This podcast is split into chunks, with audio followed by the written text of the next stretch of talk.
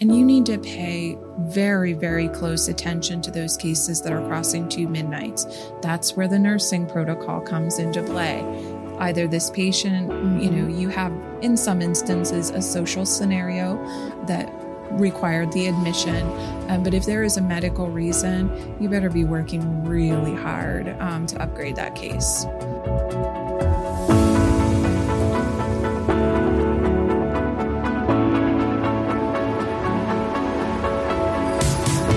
Welcome to the Better Care Podcast, where we tell the stories of clinicians, healthcare leaders, and innovators who are improving the way clinicians work and deliver care.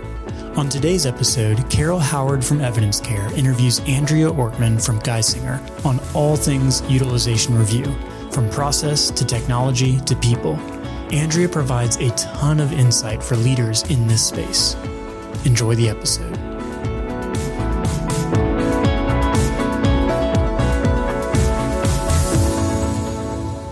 Andrea, I am so excited to have you here at EvidenceCare's World Headquarters, as we call it.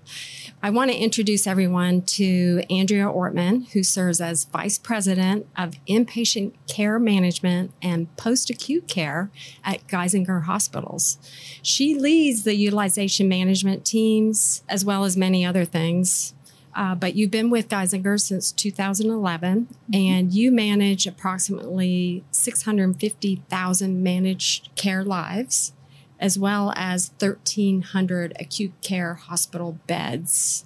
And being overutilization review, that means you need to be ensuring that these patients are in the right patient status and everything about utilization is in mm-hmm. order. So tell me a little bit about how you got to Geisinger and your career journey. Certainly. So I joined, as you said, Geisinger in 2011. Um, it was an easy decision for me to join Geisinger. Its services are essentially the area um, from which I, I originated. So my mm-hmm. entire family essentially receives care from Geisinger. And so when I decided uh, to join uh, healthcare as an RN, it was an easy transition. They were in my backyard and I would be taking care of my community.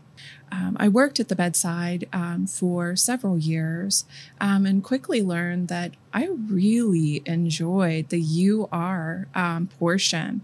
You know, so when we were thinking about these patients that were in the bed and we're providing care and we know that they need somewhere else to go, you have to understand how that whole process works to be able to effectuate that move. Um, and then it's getting those patients to the right level of care. If you send them to a, a low quality provider, their outcomes are going to be poor. Again, easy for me because it was my whole family that we were taking care of. That's awesome. So that that's how I was introduced um, to the healthcare system. And then, as you said, Geisinger isn't just a healthcare system; we're an integrated system. So we do have uh, managed care. And so my transition um, was from the bedside over to the health plan side. So you were a registered nurse. What type of RN were you? Because I'm also a registered nurse, so always curious. Started out with cardiac care. You learn everything in Yay. cardiac care. Did you end up in CCU? I was in the step down unit. Cool. Yeah. Did you have any idea what observation and inpatient was at that point in time? No idea. And interestingly, no one talked about it on the floor, including the providers, had any idea what that meant um, for the patients.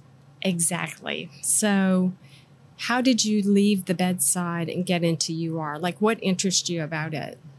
Well, again, trying to understand, we knew that we had patients that required care on our floor. And we couldn't figure out why we couldn't get them to the next level of care, whether it was home with home services or to a skilled nursing facility, et cetera. And so I just started learning more and more about what that meant and what were the barriers getting in their way. And I found it really interesting. There's a lot of logic and a lot of rules. Um, and I, I just, it seemed like a big puzzle to solve and I it made a difference. Too. It was a it's it really makes a difference for the patient. So the role of UR has really changed throughout the years. I remember early in healthcare, you didn't really hear a whole lot about utilization review. you knew that insurance companies were using utilization review to control costs, mm-hmm. but I never really heard about it in the hospitals. And then it's really caught on, and it seems like UR is involved in a lot of things related to patients being in a bed and obtaining authorizations, mm-hmm. and it's still not really well known. But can you explain a little bit more about what UR is? Certainly, it's all about patient status and payment, right? It's it's when it comes down to it, it's payment, but there is a direct impact to that patient. It could be out of pocket costs. But essentially, your utilization review team, it's, it's a group of nurses and physicians that are using established criteria. It's almost always licensed um, criteria through in, individual vendors.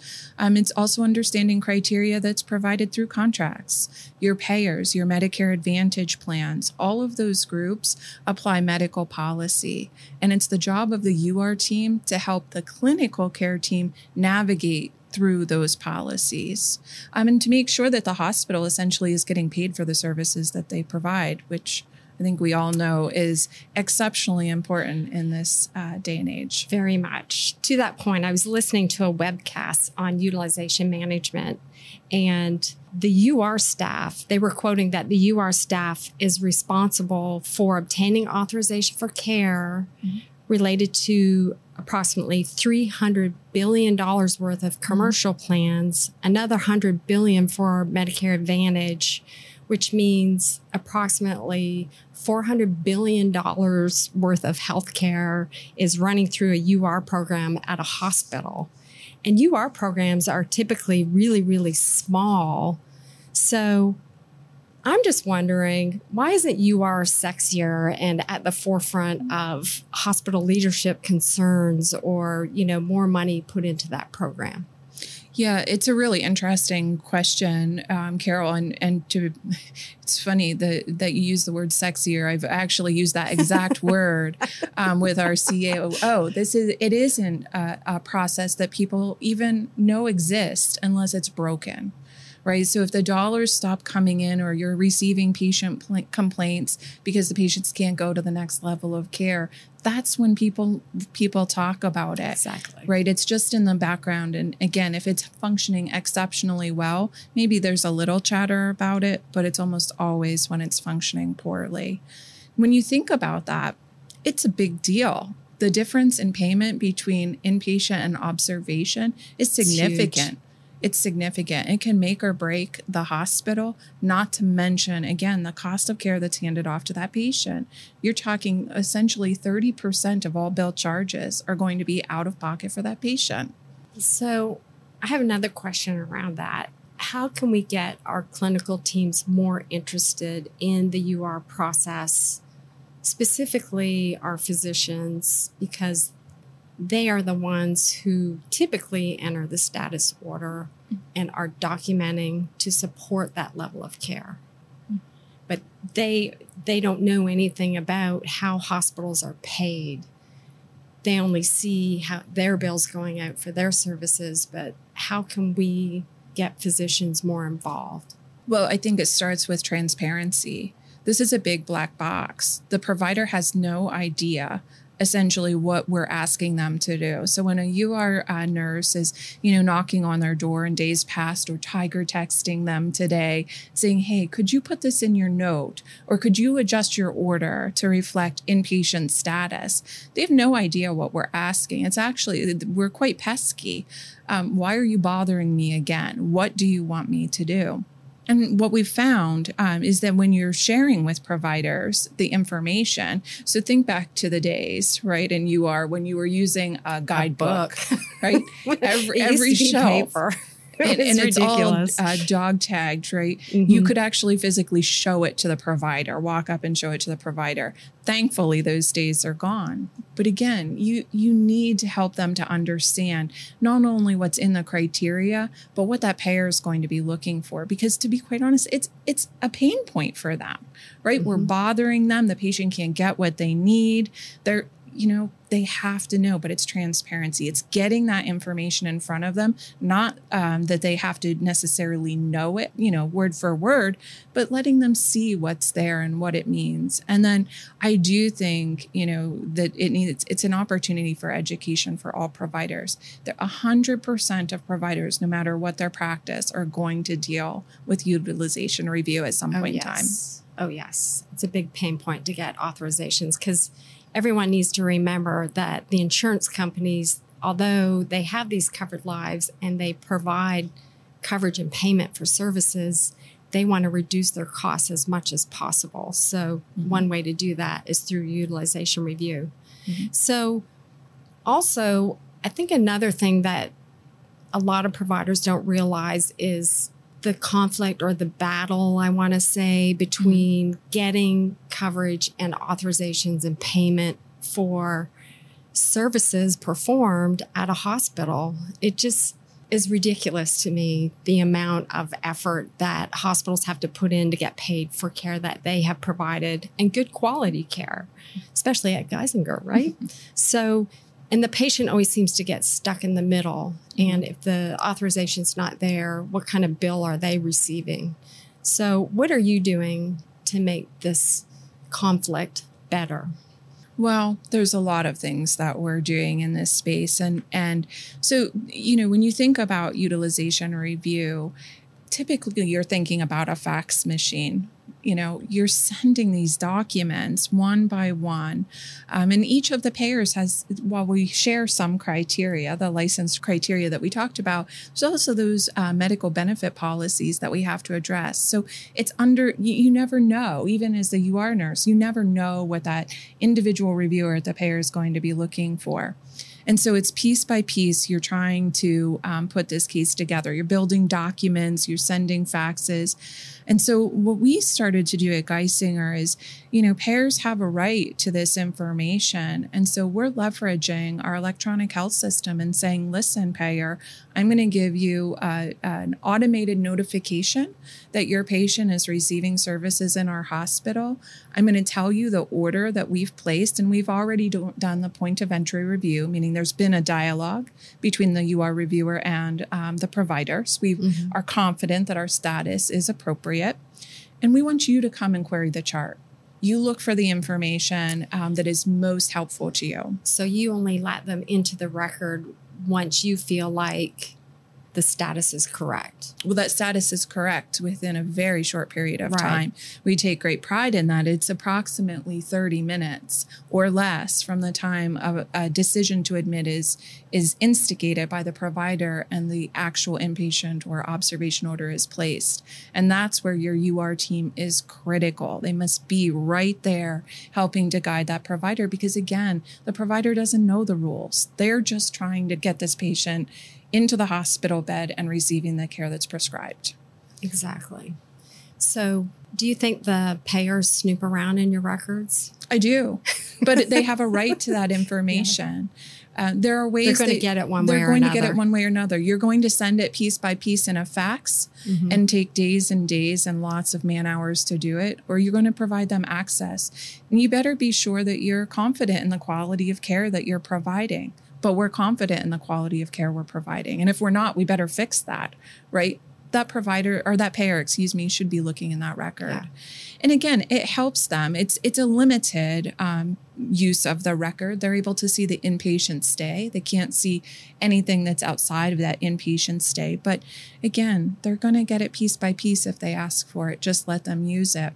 It's been exceptionally helpful in those payers that have leveraged it.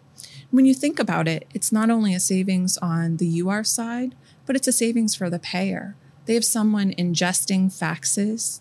They're required to keep those faxes on file for a period of time for any audits that are um, completed uh, for that payer. So, again, it just makes a lot of sense to just share it electronically. Okay. And we'll get a little bit more into your process here shortly, but are there any other ways that hospitals and payers can work more collaboratively? I believe there are um, ways that they can work more collaboratively.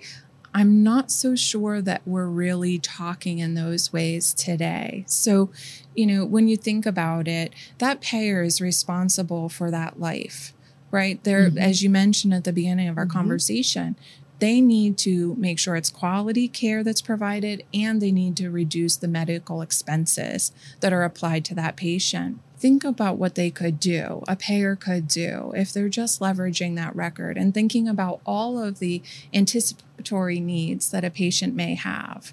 It's piece by piece by piece, you're putting that case together instead of planning for what the patient's going to need at, at, at the end of care. So there's opportunity there. Um, I also think, you know, we spend a lot of time worrying about cases that, in from a UR perspective, are a sure thing, right? This That's patient true. is inpatient, and nonetheless, both the hospital and the payer are reviewing that case, you know, looking over and over and over again at the details. Manpower. It is. And when it's a sure thing and you're using the same criteria, which is the most comical thing, right? You're using the same tools and yet mm-hmm. you're arguing over that case. There is a way to do that. Another way um, is when you think about this is with Medicare, all these value-based programs, right? It's a trust. It's a trust that you have. Mm-hmm. Um, and then you have to do the right thing um, by that patient through that utilization review. So, you know, it can be done. You don't have to do that one time authorization to reduce the costs. If you put some skin in the game for both the provider and the payer, this could be much more collaborative.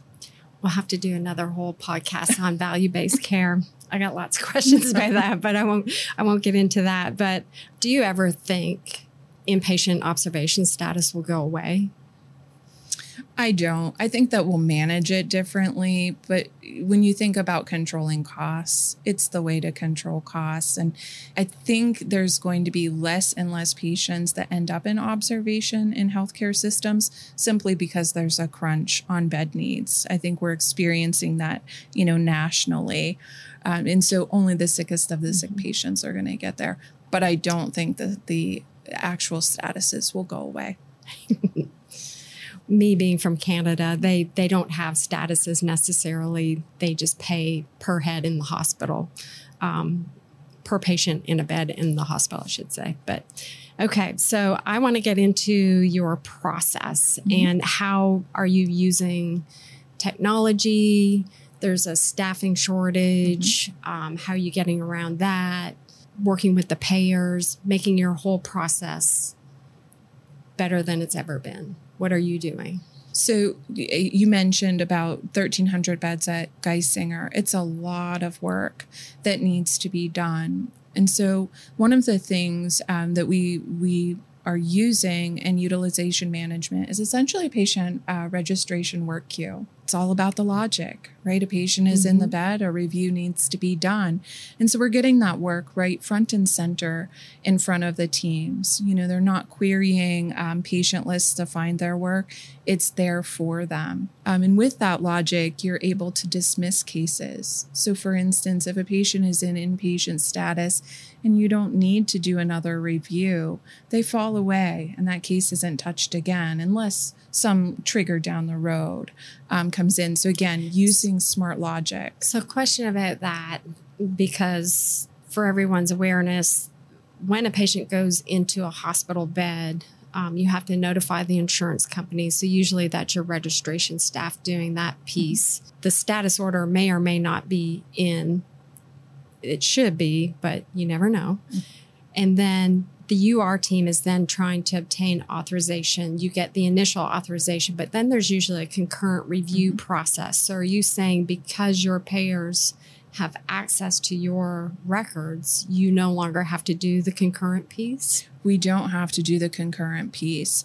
In most instances, this is where understanding your contracts is really important because a payer might, a reviewer might ask you for a concurrent review in five days, but you've already received the authorization and the approval for that payment.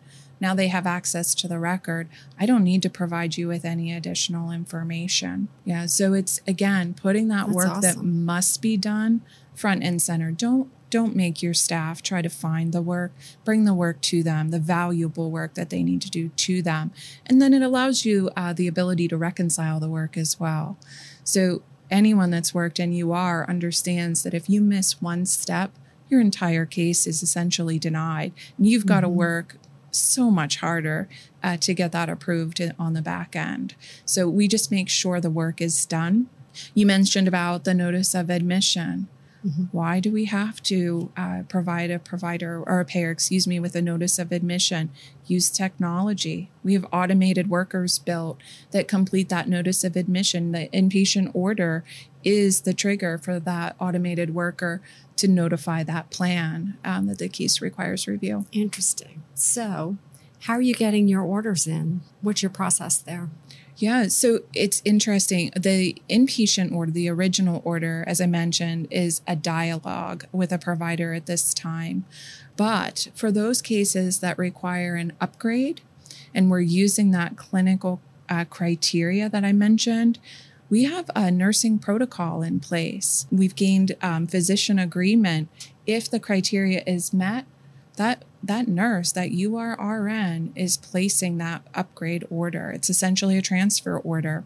Still requires cosign, but through that protocol, we're no longer requiring that a provider stop what they're doing enter the order at that minute um, to change that timestamp. Instead, we're doing it for them and then making sure that the order is signed before that patient departs. And it's been a huge time saver.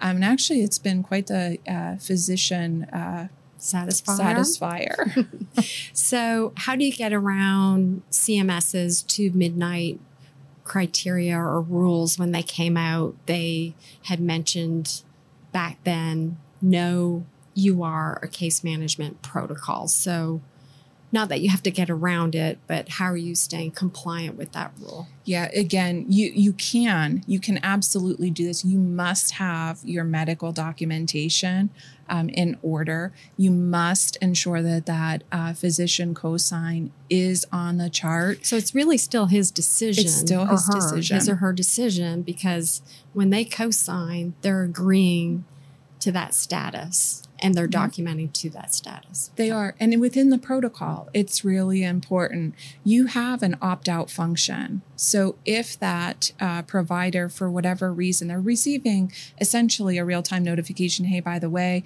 your patient meets inpatient status, we're going to take care of that order for you unless we hear back from you in X amount of time.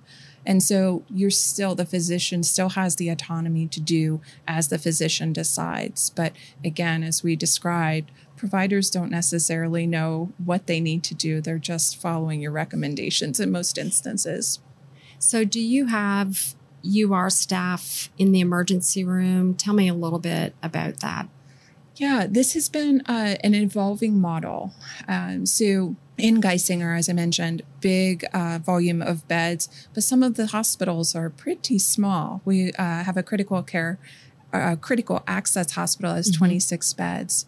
It doesn't make sense to staff that with a right. UR um, reviewer. And so in our uh, larger campuses, we do have staff in place uh, just to make that transition uh, easier for the provider when you're having that that discussion. Um, but what I will tell you is that with use of the technologies, we don't have to do that anymore. We're pulling back more and more. And it was a feature that we had to consider simply because there's not enough nurses and it's really appealing for a UR nurse, especially third shift, um, to work from home versus sitting in that overcrowded ER. So oh, yeah. again, we're transitioning, um, and that's with the help of the technologies. You know, we're super excited to be applying or implementing AdmissionCare. That's going to help us along with this. So, what are you doing with AdmissionCare? Because that's changing your process quite a bit. It is. It is. And so, it's very cutting edge, I have to say. well, you know, we never do things uh, the same as everyone else, right? Mm-hmm. And so, what we're doing with um, AdmissionCare, like you said, it is a little different. I described the upgrade protocol that the nurses are using. We're going to apply the same principle uh, for the admission order, and specifically that financial status, inpatient observation. And so, the same thing that we do today, the UR nurse gets a trigger saying there is a patient that has a recommend to admit status on their chart. A review needs to be done. The attending provider can start the admission uh, process, but that financial status component of the order will be completed by that UR nurse. Um, and it, it, again, all of this information, it's in AdmissionCare has made it possible to put it in that electronic medical record. All of that criteria is available mm-hmm. to the mm-hmm. provider. So no longer will we have to worry about changing that order if it was just a provider ignoring um, that recommendation up front. You know, we mm-hmm. should be able to iron all of that out.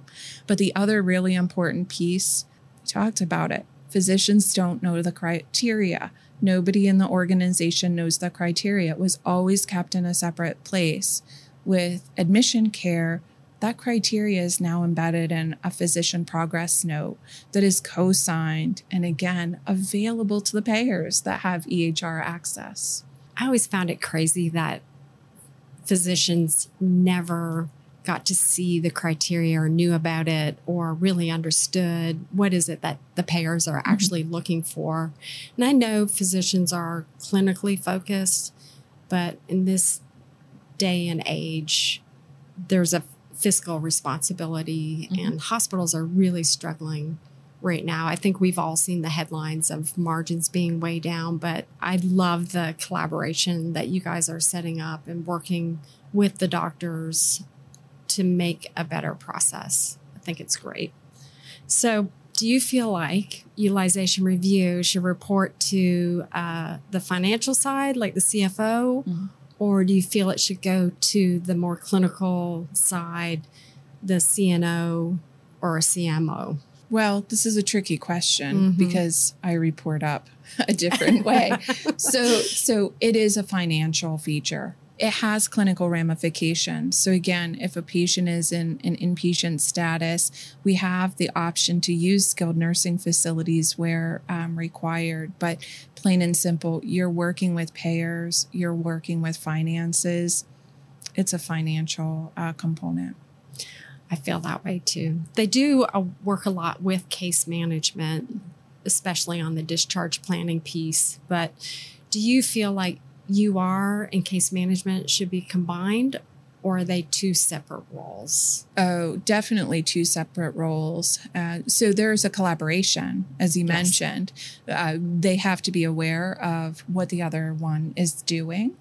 Um, and I think the way that you do that is again, all authorizations go through UR. If a patient needs an authorization to leave that hospital, that care manager needs it right? You need to be um, communicating back and forth.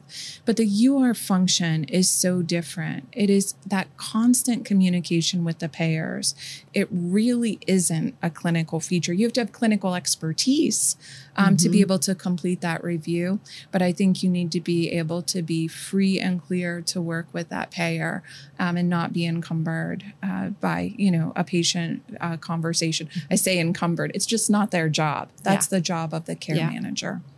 And I'm, I'm asking these questions because these are every hospital I go to or work at, it's a constant shifting of UR because it is not sexy as we've talked about. So it goes from financial to nursing. It's kind of like a hot potato at times. And then they want the nursing roles to all be combined. One facility I was at, they wanted UR, case management, and CDI to be combined to one role and have one nurse do all of those functions, which obviously I fought against. Um, but anyway, I, I agree that UR and case management is very different and it behooves the hospital to have those roles separated out because of the billions of dollars that are running through utilization review and how important that role is. And it really should be at more the forefront for the hospital execs in my opinion so what are your top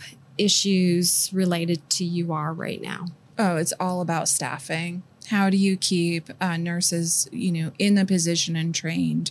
And again, this isn't a one size fits all program. You just because you have an RN after your name doesn't mean you're the right person, you know, for that role. So finding those staff that really um, take an interest in policy because that's what you're fighting as policy mm-hmm. is it can be really challenging you know and the tools uh, they need to be subject matter experts. So when you're thinking about applying guidelines there are literally thousands and thousands of guidelines to choose from. And part of their role that we haven't talked about is being able to identify the right guideline for that patient which essentially is going to determine the outcome of your payer review. Very much so. I I think staffing is absolutely um, the hardest part, which is also why I think you have to leverage technology any way and every way that you can. Anything that is a non-clinical task, get it off of their plate. Have them do the work that is really meaningful, and find other ways to uh, you know accomplish the tasks that are required. Again, that notice of admission, the notice of discharge. You don't need a human to do those things. It's all logic based. So I think that's that's the key is, you know, manage the staffing through use of your technology. So related to the staffing and the processes behind the scenes, I'm sure you have a lot of reports that you look at to help make sure your processes are running smoothly and that your teams are doing what they need to do. So, can you tell me a little bit about the types of reports you look at? Do you have certain KPIs that you use to evaluate your UR program? Oh, absolutely. And so when you think about um, your KPIs, you have leading and lagging indicators always. And so the UM team, well, first and foremost, I mentioned we're using those work queues. Mm-hmm. So there are daily reports where a work queue, you know, you're reconciling to ensure that that, that work is completed. So that's something that's it's day to day, but it's not giving you any real information. It's just task management. Um, but then we have uh, weekly and monthly reports that we look at that uh, trend over time. And it's really about those observation cases. The inpatients, we know the inpatient volume, it, it mirrors your total discharges, um, but it's that observation volume. What percentage of your patients are remaining in observation? And of those in observation, how many are crossing two midnights? And you need to pay very, very close attention to those cases that are crossing two midnights. That's where the nursing protocol comes into play. Either this patient, mm-hmm. you know, you have in some instances a social scenario that required the admission. Um, but if there is a medical reason, you better be working really hard um, to upgrade that case.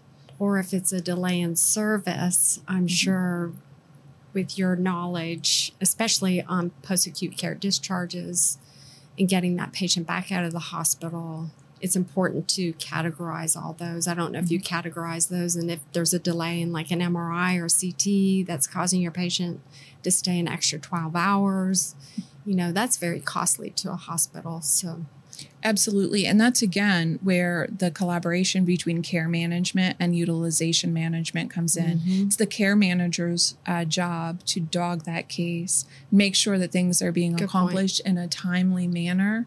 But it's also the UM uh, nurse's job to make sure that they're monitoring on the flip side. And if it was an observation case and now the tests are coming in, you're upgrading as appropriate to get that patient out to the next level of care. So again, it's that it's that total collaboration, but clearly defined roles.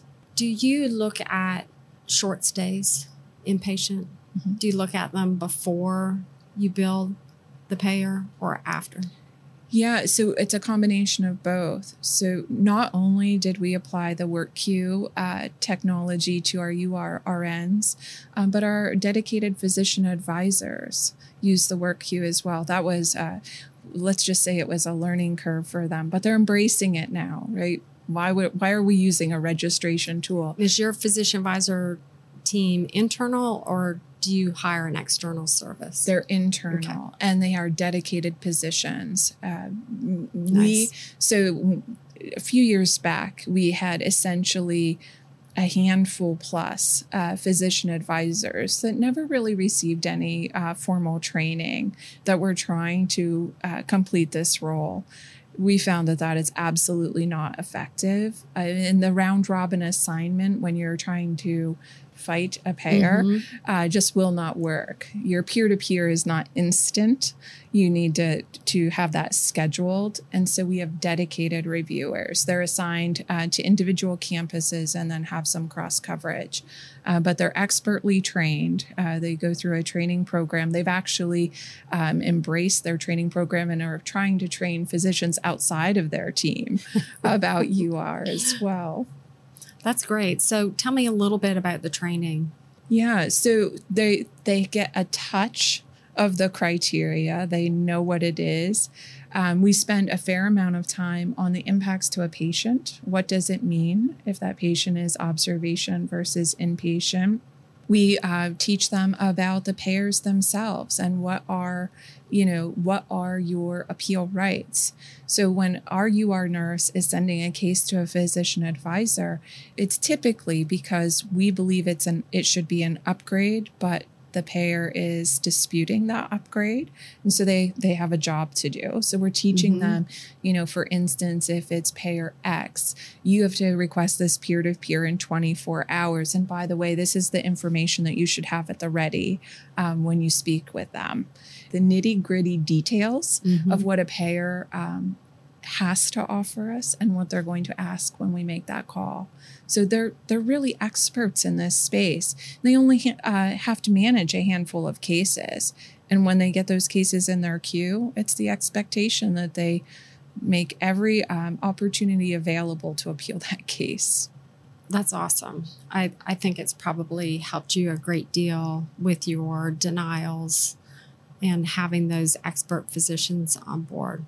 That's great. So, related to that, UR related issues in the patient accounting realm. We're finding where the hospital has billed for the service, they've been paid for the service, and then six months, year later, three years later, someone decides to do an audit and they pull short stays, usually specific diagnoses or DRGs and they want their money back. How are you handling well that I, process? I will tell you the historic cases that uh, extend beyond uh, the the current program, where we have the physician advisors reviewing those short cases and entering additional documentation it's still a bear. You're you're querying the chart independently, trying to find information, you know, to support that stay, despite having already done that work for the payer. It's a, it's actually an, an, a nightmare. Um, and in many instances, you're not going to achieve approval for that payment. It's going to be a take back. But with the processes that we've established over the past few years, again, that physician advisor is looking at that short stay they're adding documentation. We're now adding um, AdmissionCare, which has the criteria embedded in the medical record. These are all tools to help us to fight that fight around the short stays. It's just making sure that you have a concise bit of information that you can pull at any time to support your payment. Yeah, I think that's really important. Well, I don't have any further questions, but is there anything else that you want to add around what you guys are doing at Geisinger? You're a leading healthcare system. You're a brilliant lady. I'm so excited to have had you here, Andrea, and been able to interview you and pull some information out of you that hopefully other people will find useful and maybe apply at their facilities, which would be awesome. But if you do have anything else you want to? Again, I just can't uh, say it enough. Use your technology, find ways to use your technology, and make sure that you're reporting your results uh, to your executive leadership team you know, you are again, you're not going to get any notice unless something is going horribly wrong or something is going exceptionally well. Make sure they understand, put your data in front of them at routine intervals. You need to support your staff. You need to keep your staff. You need to keep uh, the investments coming into your areas. And that's that would be my only recommendation. Just make sure that your hospitals understand the importance of your team and keep it going. Yeah, toot your own horn. That's right. Completely agree. Well, Andrea, I want to thank you again for coming here to EvidenceCare World Headquarters. We so appreciate you and we're looking forward to working with you soon. It's my pleasure.